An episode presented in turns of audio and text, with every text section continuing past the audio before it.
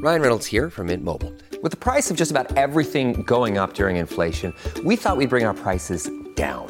So to help us, we brought in a reverse auctioneer, which is apparently a thing. Mint Mobile unlimited premium wireless. Ready to get 30, 30, bit to get 30, bit to get 20, 20, 20, bit to get 20, 20, bit to get 15, 15, 15, 15 just 15 bucks a month. So, Give it a try at mintmobile.com/switch. slash $45 upfront for 3 months plus taxes and fees. Promo rate for new customers for limited time. Unlimited more than 40 gigabytes per month slows. Full terms at mintmobile.com. Welcome to the New Books Network.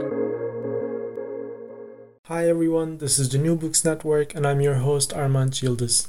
Today we're going to talk about Scott Stonington's beautiful ethnography, The Spirit Ambulance, Choreographing the End of Life in Thailand, that came out of the University of California Press in 2020. Welcome to our podcast, Scott. Thank you so much for having me. This is so fun. Thank, you. thanks for being here. So um, let's get to know you a little bit first. Uh, could you tell us a bit about yourself and how you came to anthropology? Yeah. Um, my name is Scott for all of our listeners. Nice to meet you all. Um, I am an anthropologist, and that's part of most of what we'll talk about today, but I'm also a physician. And I did a joint MD PhD training program. Um, the PhD was in anthropology, and I trained in general medicine, and then I did a residency and um, practice medicine in the United States, which is where I'm licensed to, to practice. Um, so that's good context before I answer your question, which is about how I came to anthropology, which happened way before all of that. So, um, in my undergraduate degree, um, I went to the university that I ended up choosing partly because they gave me this this funding package where they were trying to recruit people, but also to get people doing research early and so I had, when I came into the university, I had this grant to use. And I thought, you know, I'm who knows what I'll end up doing. I want to do the funnest possible thing with this money because it was just given I didn't have to apply for it. I didn't. And so I poked around and I thought, you know what I really want to do is travel. And I had gotten very interested. I'm also a musician and I had I play piano and I had gotten very interested in um, in drumming in West Africa. And so I decided I'm going to go to, to learn how to drum in West Africa. What is the academic discipline that would send me to do something weird in a very far away place? And I quickly came upon anthropology. And I had intended just to go have some experience at, with that and then I completely fell in love. I needed to do these sort of official things to start to turn it into a project. And then the more I it, basically the grant worked exactly the way it was supposed to. It turned me into this ultra geek researcher because I thought I was using the grant, but it totally used me and turned me into what it wanted, which was to get hooked on the intellectual questions that are connected to how we communicate and experience across differences. Um, so that was early on in my training. Um, I was also really very enthralled by the human body or by by biology in general, and so I worked in biological labs, and I loved all the questions there.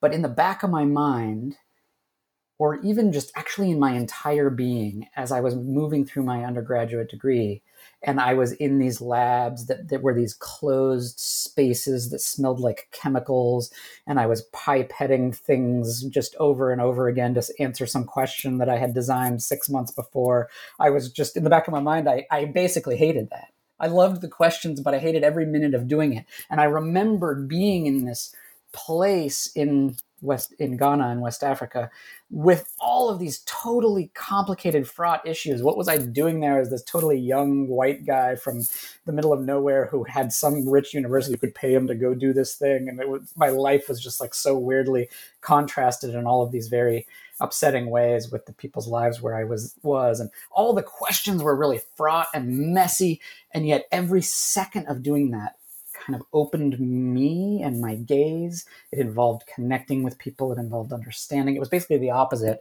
of working in a biology lab um, day in and day out.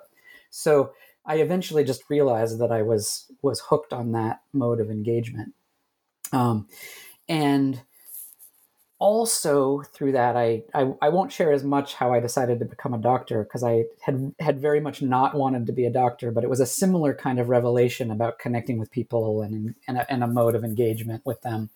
Um, and in many ways actually medicine and anthropology are really similar in how they engage with people and their stories and the world. Um, that's a probably more of an answer to your question than you would would have wanted but um, so I at the time I decided I was I was going to medical school and that I wanted to do this additional pursuit an additional identity that was more creative than medicine and more intellectual than medicine. Um, and at the time doing an md phd in anthropology just wasn't even really a thing. Um, so i actually just called all these md phd programs and asked them if they would um, accept an application from me. And most of them said, "You want to study what is that?" And they would start, you know, googling, or at the time they were, you know, asking the person next to them, "What is anthropology? Do we fund that?" Um, so it ended up all along. It ended up being this kind of um, or, organic, creative, weird thing to do. Um, that interestingly now is super well established. So I think there are like 20 plus um, MD PhD programs that are fully funded by the federal government that support anthropology. So it has it has like moved into the limelight of of being central as a way we could research and think in medicine. And part of that is because of how um, how connected it actually is. There's a, there are ways in which being an anthropologist physician is much less awkward than being a basic science physician where you go from your patients to the lab and you're pipetting and it smells like chemicals and you're not actually talking to any human beings. So being an anthropologist, it turns out, is just very easily integrated um, into the intimate gathering of stories that we do um, in both fields, anthropology and medicine. Oh, that's such a, I mean, fascinating story to listen to as well. Um, and how did this book came to be? So, um, this book actually, interestingly, um, one of my anthropology advisors once said to me, You're the only student I've ever had who knew exactly what they wanted to study and then studied it all the way through. Um, so I decided early on in my training that I was going to study end of life care in Thailand. And um, it was one of those lucky things that turned out to be so rich to look at that I felt all the way through like I had to do almost nothing other than just be there because it was so vivid and it tapped into so many things that are deep in the human condition that are relevant everywhere. Um, I think part of that, so the way it came about is that I, in my training, I did two years of medical school and then I switched over and did my full PhD, and then I went back to medical school.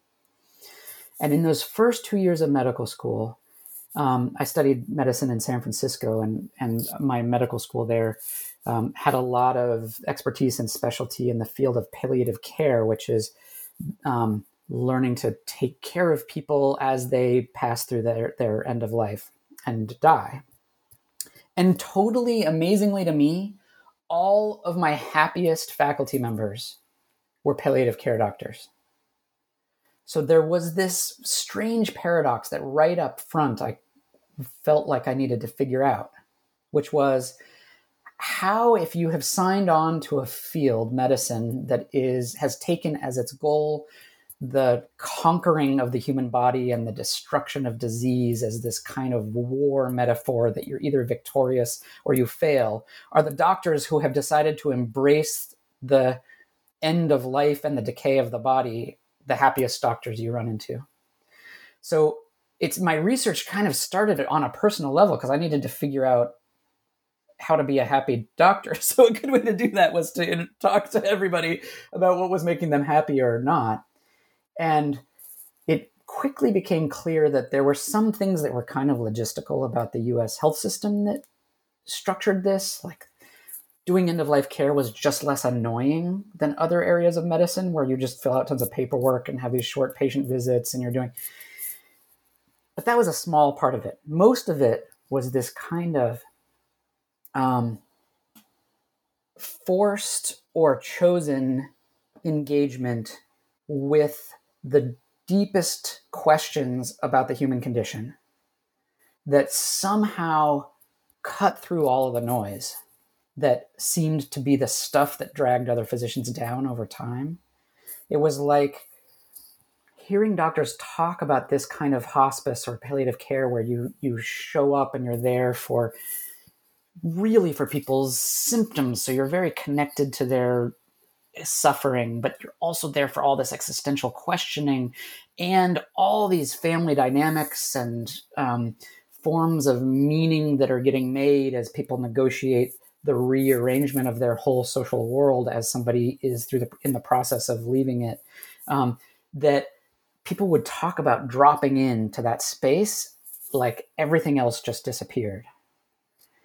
And they would have these moments that and you can hear you know the anthropologist in me of course, now I'm running this side narrative about this long history of the priestly role of the doctor in in, in Catholicism and how um, the moral world of the physician or the requirement is that you cut through the worldliness of things into the deeper um, the deeper stuff that structures who we are as human beings. But anyway, as a medical student, that was awesome to me. it was awesome because it was just so rich and emotional and rewarding. And it, it, the more I got into it, the more paradoxically rewarding it seemed. How was it so rewarding to sit at somebody's bedside in their last days of life while they're dying?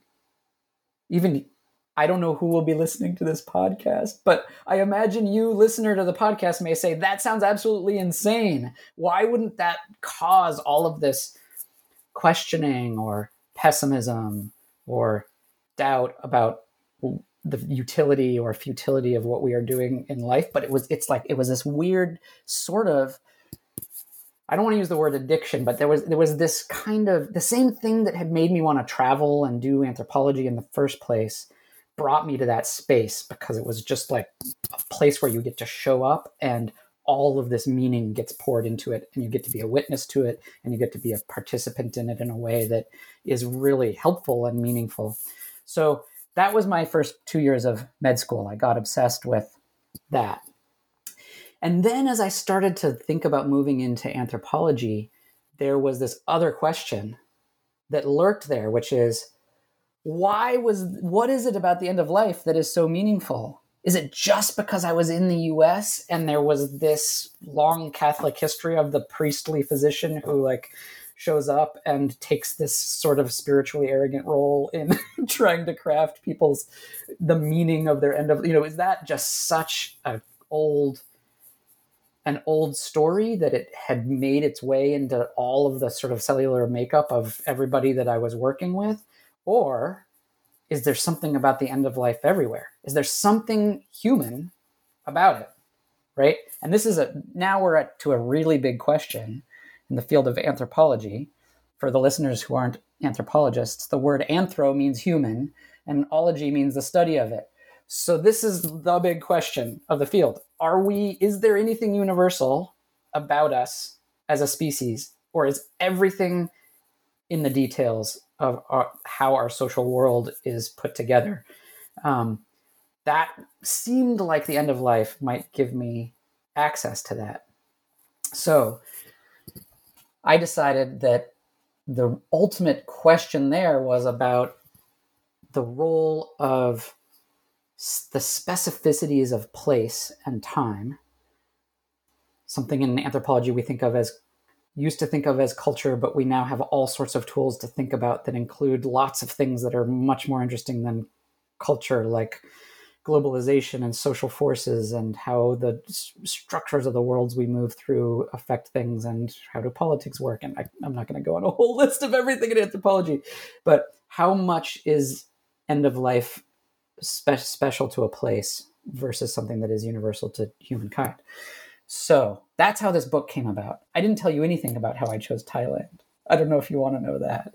Uh, most definitely, yes. yeah. So that was um, so for those of those who are are, are hoping to encounter this book, um, I'm trying to figure out how many of the punchlines to tell. But I'll, you know what? I'm going to give the very the very official formal reason that I chose Thailand, which is that I got interested not just in that question about end of life and how it varies in different places, but I I got particularly interested in the role of high tech medicine or the modern hospital in affecting that. Because a lot of the narrative in palliative care and hospice care and end of life care in the United States is about the ways in which the runaway power of high tech biomedicine has the potential to, or maybe has completely messed up the end of life for people. And we have this sense that you there is a place and it might be found in the intensive care unit or it might be found in the person who's in their home who has an implantable cardioverter defibrillator in their chest that will shock their heart anytime their heart tries to stop so that they have become these cyborgs of trying to live forever that there's this experience of the world that comes from having this body that has been kept alive past the natural point of death. And it is a person who has sort of chosen that, but also had that imposed on them on the kind of the conveyor belt of having made a few choices to join in biomedicine and then one thing leading to another and before long they're on life support in a vegetative state in the intensive care unit. So we have this narrative that the end of life has not only been changed by medicine but it has been really mucked around with and actually has turned death and dying which we imagine to have been this ancient natural part of our experience has now gotten owned by somebody else who at some point starts making decisions that no longer make sense to us about our bodies and our lives. So I was interested in whether that same narrative about medicine was true in other places where there's high tech medicine. Or is that something that we are like really attached to in the United States? where we have particularly you know turned medicine into a prof- profiteering and um, and uh, a, a, huge what you know so sociologists call a total institution that sort of has its own its own um, momentum and desires and incentives that makes it want to own more and more parts of our lives. So when I decided that, my options were actually relatively small because I could choose to go to a place that was very low resource.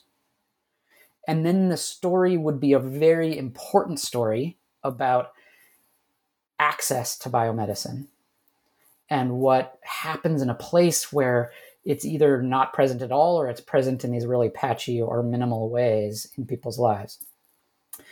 Or I could do a story about what happens in places that are really rapidly building up biomedicine.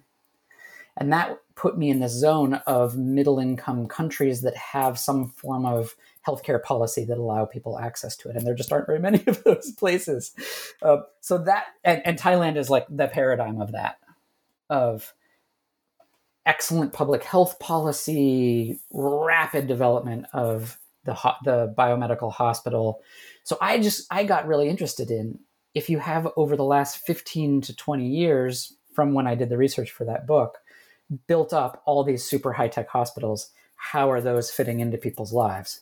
Um, is it the same as in the U.S., where we were the hospital brings with its technology this kind of package of problems that come with it, and ways of solving those problems? So, do ideas travel with the technologies of the hospital, or is something different happening in those places? So that's the official reason I chose Thailand. The, there were a bunch of personal reasons. One being that I, I grew up in a Buddhist family and I was really interested in understanding Buddhism more. And as a musician, we already talked about music a little bit. I had always really wanted to learn a tonal language where part of what you do is sing meaning. I don't, I'm a horrible singer. But anyway, I was just interested in the connections between music and language. So it made it a pretty easy choice out of those small number of countries to pick Thailand. And maybe it's a good uh, leeway to the title of the book, which also is a story in itself, I feel. Uh, could you tell a bit about the spirit ambulance? Yeah. So, in order to tell about the spirit ambulance, I have to tell a little bit about the setup of what's going on in the book. So, the simplified version of what of how the hospital has gotten plugged into or mixed into people's lives in Thailand is that for a long time people have talked about how children owe their elders, their parents, a debt of life for having been given a body at birth. As, and as a quick aside, people who have interfaced with um, Asia in various ways will hear these sort of old old tropes about Asian cultures that there is our senses of filial piety. Filial piety is a word that that people sort of initially used to talk about China, and um, and the way people are organized into families, including with their ancestors who are no longer alive. Um, and this is a, a little bit different than a generic sense, at least, of honoring your elders.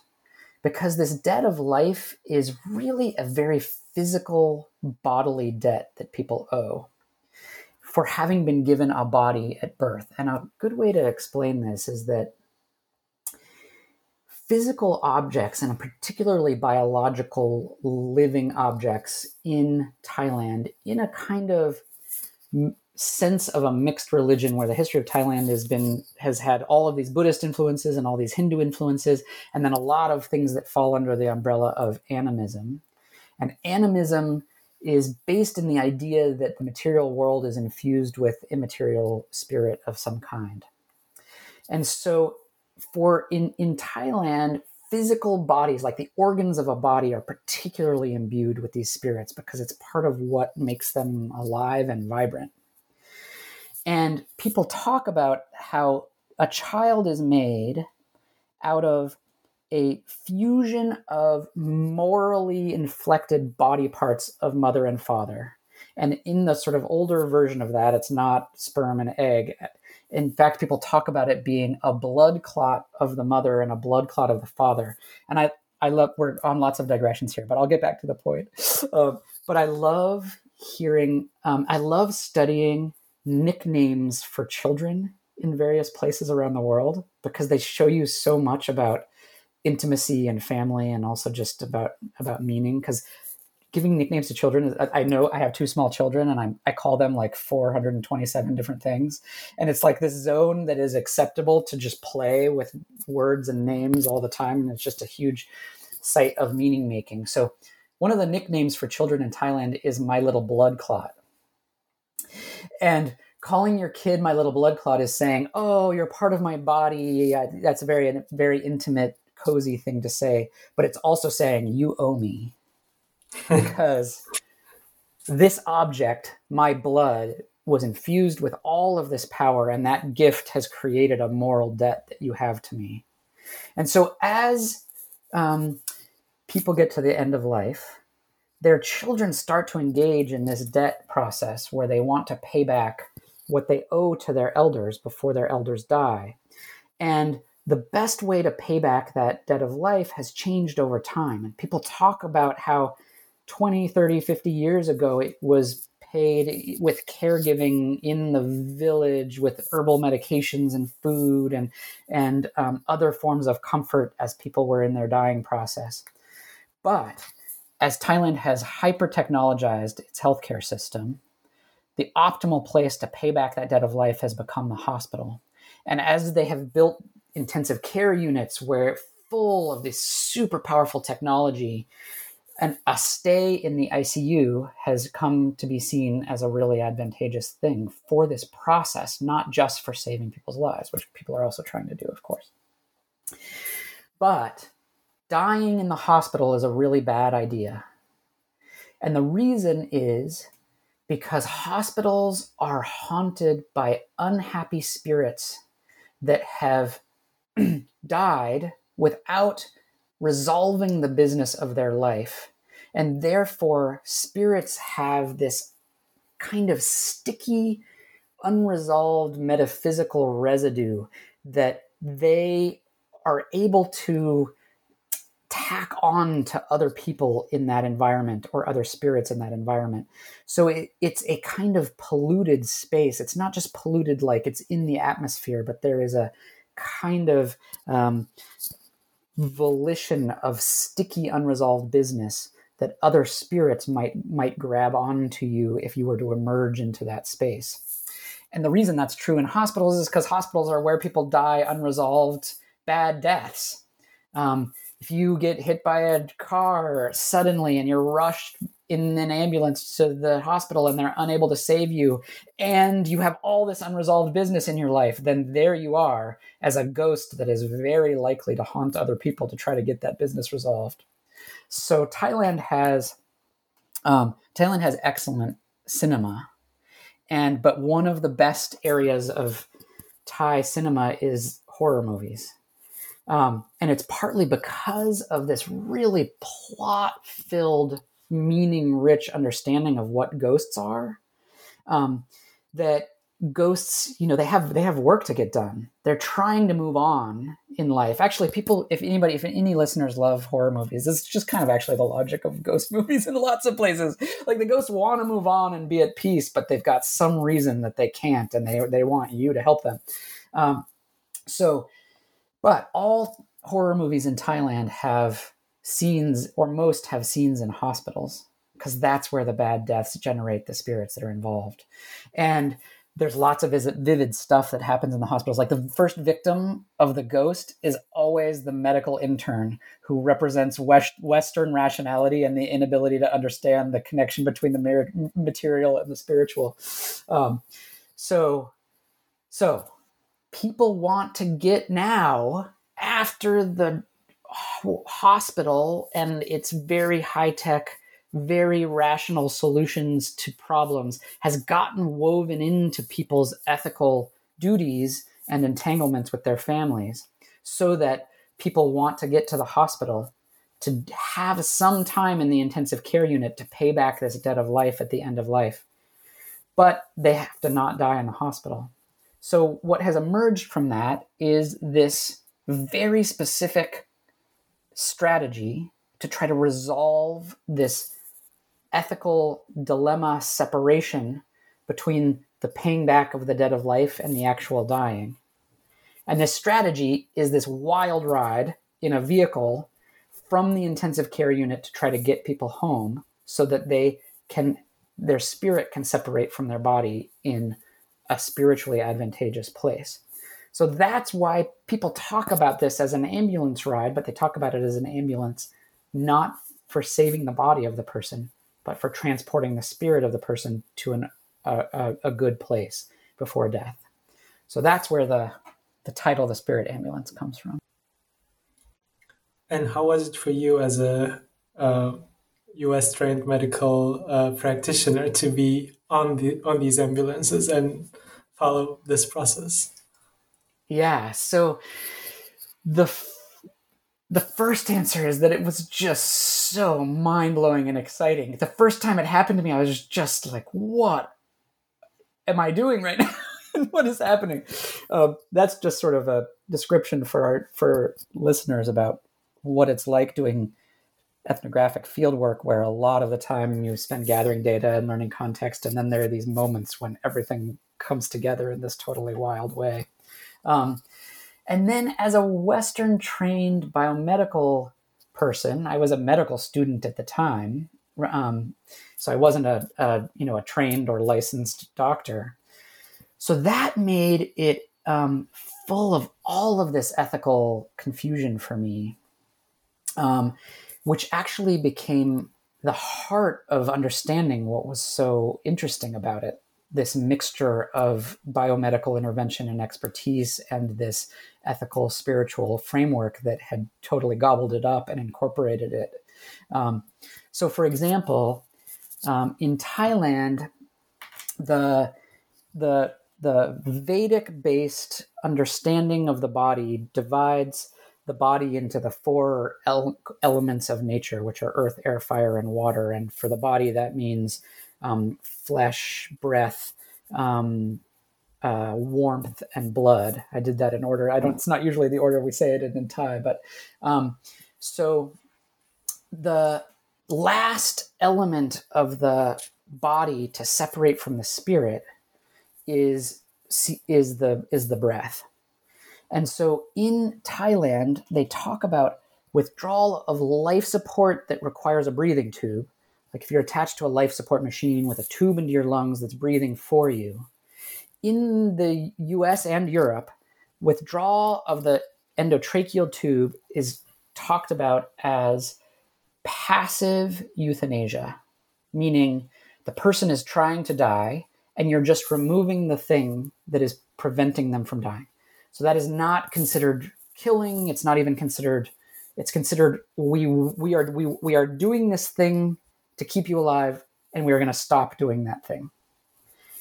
In Thailand, it's considered active euthanasia, partly because of how it feels. Because if the breath is the last thing, it's the last barrier between life and death. It feels like you're reaching down somebody's throat and pulling their spirit out of their body, basically. Um, so, in hospitals in Thailand, they, in most scenarios, they don't withdraw life support. They don't remove endotracheal tubes.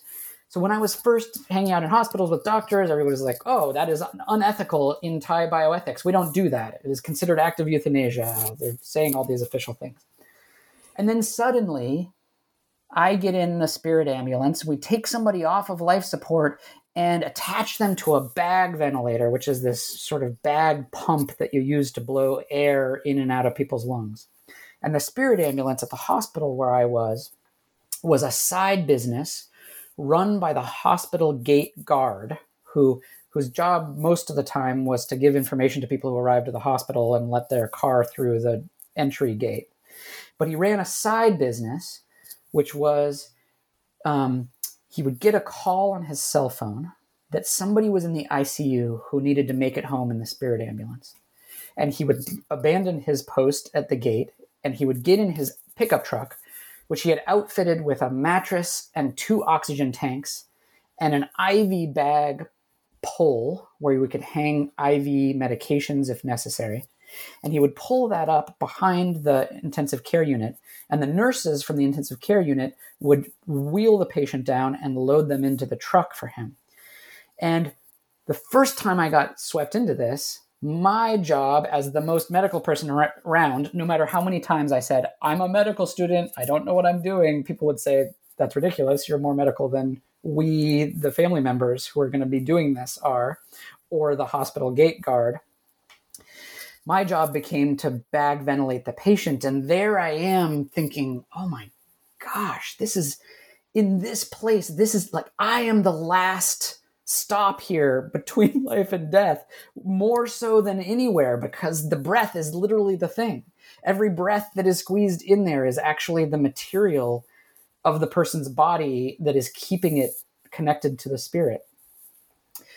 So the casualness of the whole thing just was so stressful for me that everybody's like, oh yeah, this is you know it's a business run by the gate guard, and we're just gonna get in here and here you just bag ventilated and and here take their pulse, and if he dies along the way, then you have to let us know because we have to go from racing through traffic as fast as possible and swerving around mountain curves to like suddenly driving really slowly, and um, this thing that to me felt biomedical in this way that it, the place I had been trained, all of biomedical intervention was this really formal thing owned by these people who, who had trained for 13 years in their medical residency and had this aura of, of, of, of doctor and where we had kind of like everybody was hooked for many years on watching Grey's Anatomy. And there was this like a whole social universe that you had to be part of to be in that privileged category of people who could hold that kind of life vital um, moment of someone else's life. And here where I'm in the back of a truck with family members and the guy who's the hospital gate guard on this dirty mattress that is part of his business. And um, I just felt so, I, I, I, I, it was amazing partly because of how I was like woven into it, but woven into it in a way that was just so informal even though it involved an endotracheal tube and a bag ventilation and oxygen tanks and a bag of blood pressure support medications that the hospital had just given the family to take home with them. So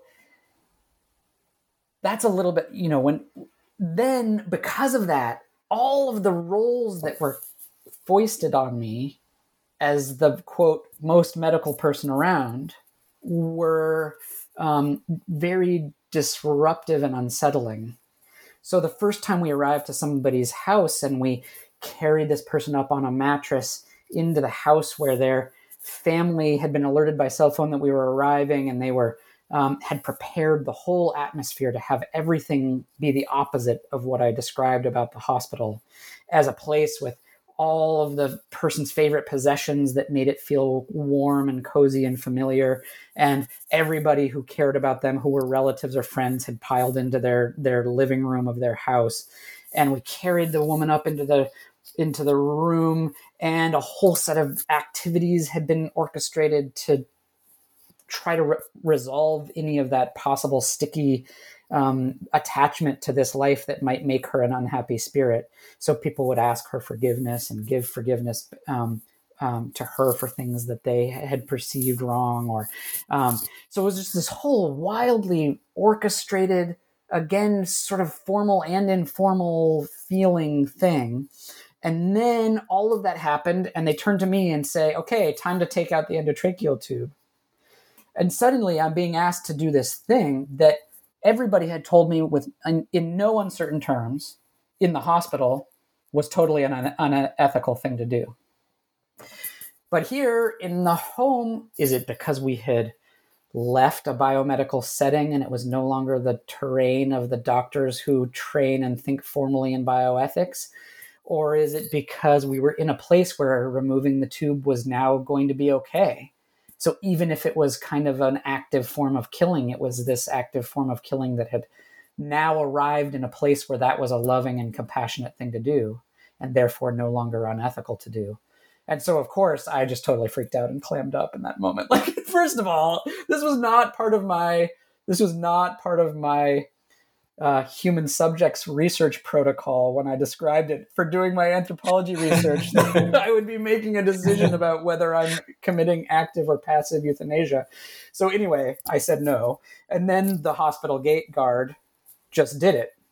And it was clearly ethical enough to be part of the services that he provided as part of his business. so, um, so the answer to your question of what it was like to be part of this is that um, it, you know, it, it, it was it was confusing, but not just in ways that were about culture shock, that were also about all of these mixtures of ethical frameworks that were sort of being negotiated and even a little bit confusing for the people involved there. If 10, 15, 20, 50 years ago, you'd asked about whether you could remove an endotracheal tube from somebody in their home versus in the hospital, it just wouldn't even have been a question. And so, the, since the hospital and me kind of is this identified with it in a way, since the hospital had gotten folded into this really complicated ethical strategy that people were trying to get done, um, then with all of my bioethical, biomedical frameworks, I got pulled into that also in just as complicated and confused and kind of um, improvised a way. Wow. I mean, um, I can't even begin to imagine what it would be like to be in that position right at that, at that moment. Um, I was also very interested in this idea of the heart mind energy or uh, I'm going to say Kamlang Chai, but please correct me if I if that was horrible. That was uh, great. G- Gamlang Chai. It's sort of more like a Gamlang Chai. Okay. Gamlang Chai. Uh, I mean, I'm familiar with this concept through other kinds of spiritual traditions, uh, which would call it maybe life energy or the openness of the heart chakra, etc. Maybe you can explain a bit more about um, the concept itself and what it does and I'm also curious if you noticed any differences between those those of your interlocutors who were said to have a lot of Gamlang Chai and those who didn't. Yeah, great question. So, for listeners who may or may not um, have engaged with the text of this, um, I'll give a little background, which is that the emotional vocabulary in the Thai language, for the most part, is centered around this word jai, which is a combined heart mind entity. It's where thinking happens, it's where feeling happens. So if you you know if you g- get a Thai dictionary and search for words that have the word jai in it, I, I don't have a number. That would be a fun number to come up with, but there are hundreds, if not thousands, of phrases that include this, and they range from things that just are mean very straightforwardly some kind of emotional experience to things that deal with the nature of this part, human, part of the human being, this jai, in some kind of way.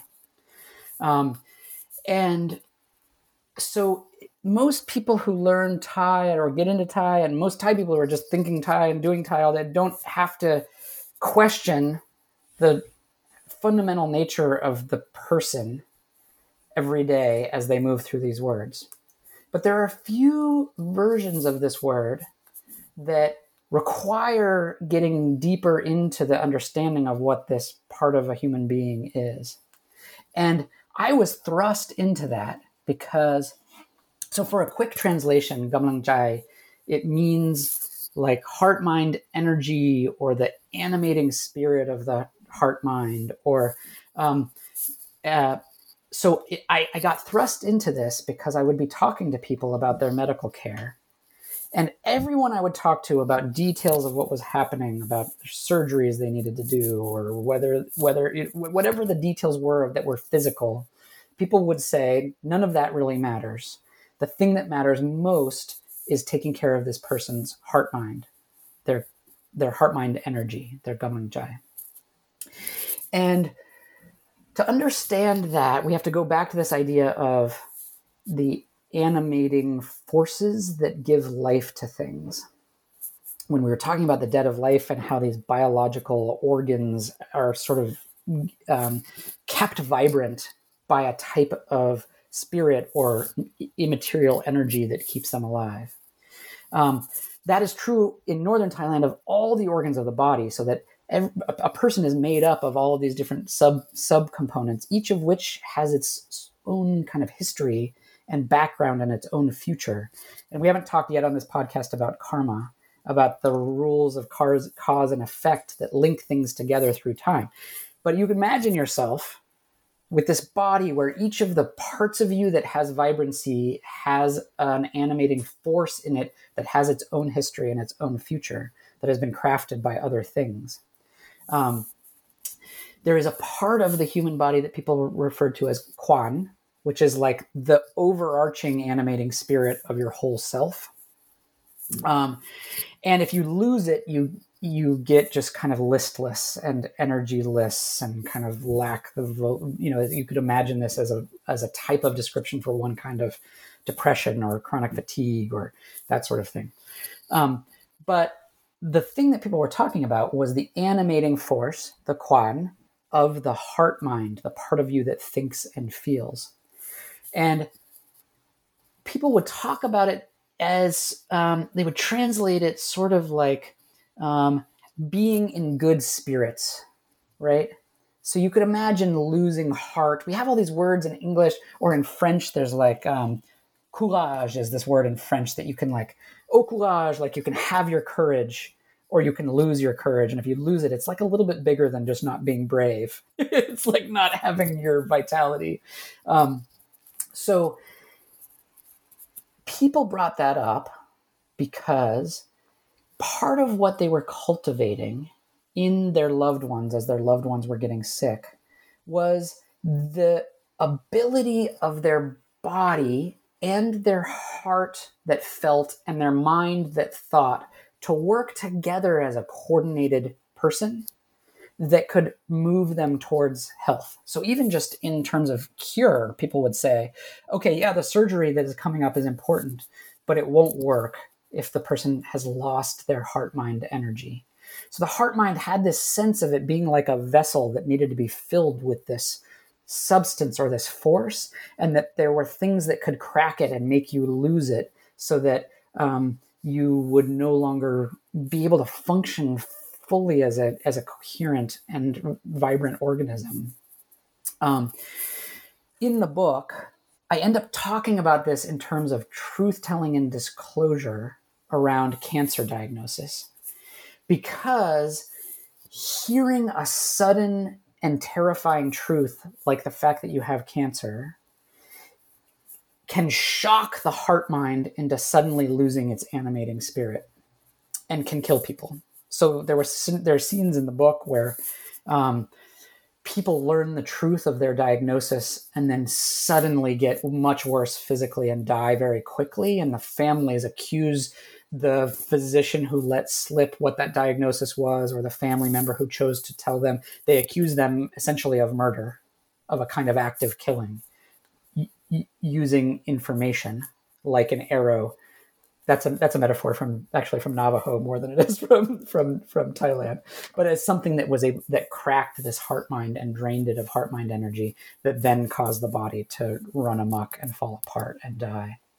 Um, so your question though was about this idea of heart mind energy and its connection to other other things and other traditions and you know lots of oh go go ahead I mean, more than that, I'm curious what you think about um, if you saw any differences between people who were said to have more Gamlang, Gamlang Chai than others. Like if you were, if it was perceiv- perceivable by you. Um, yeah.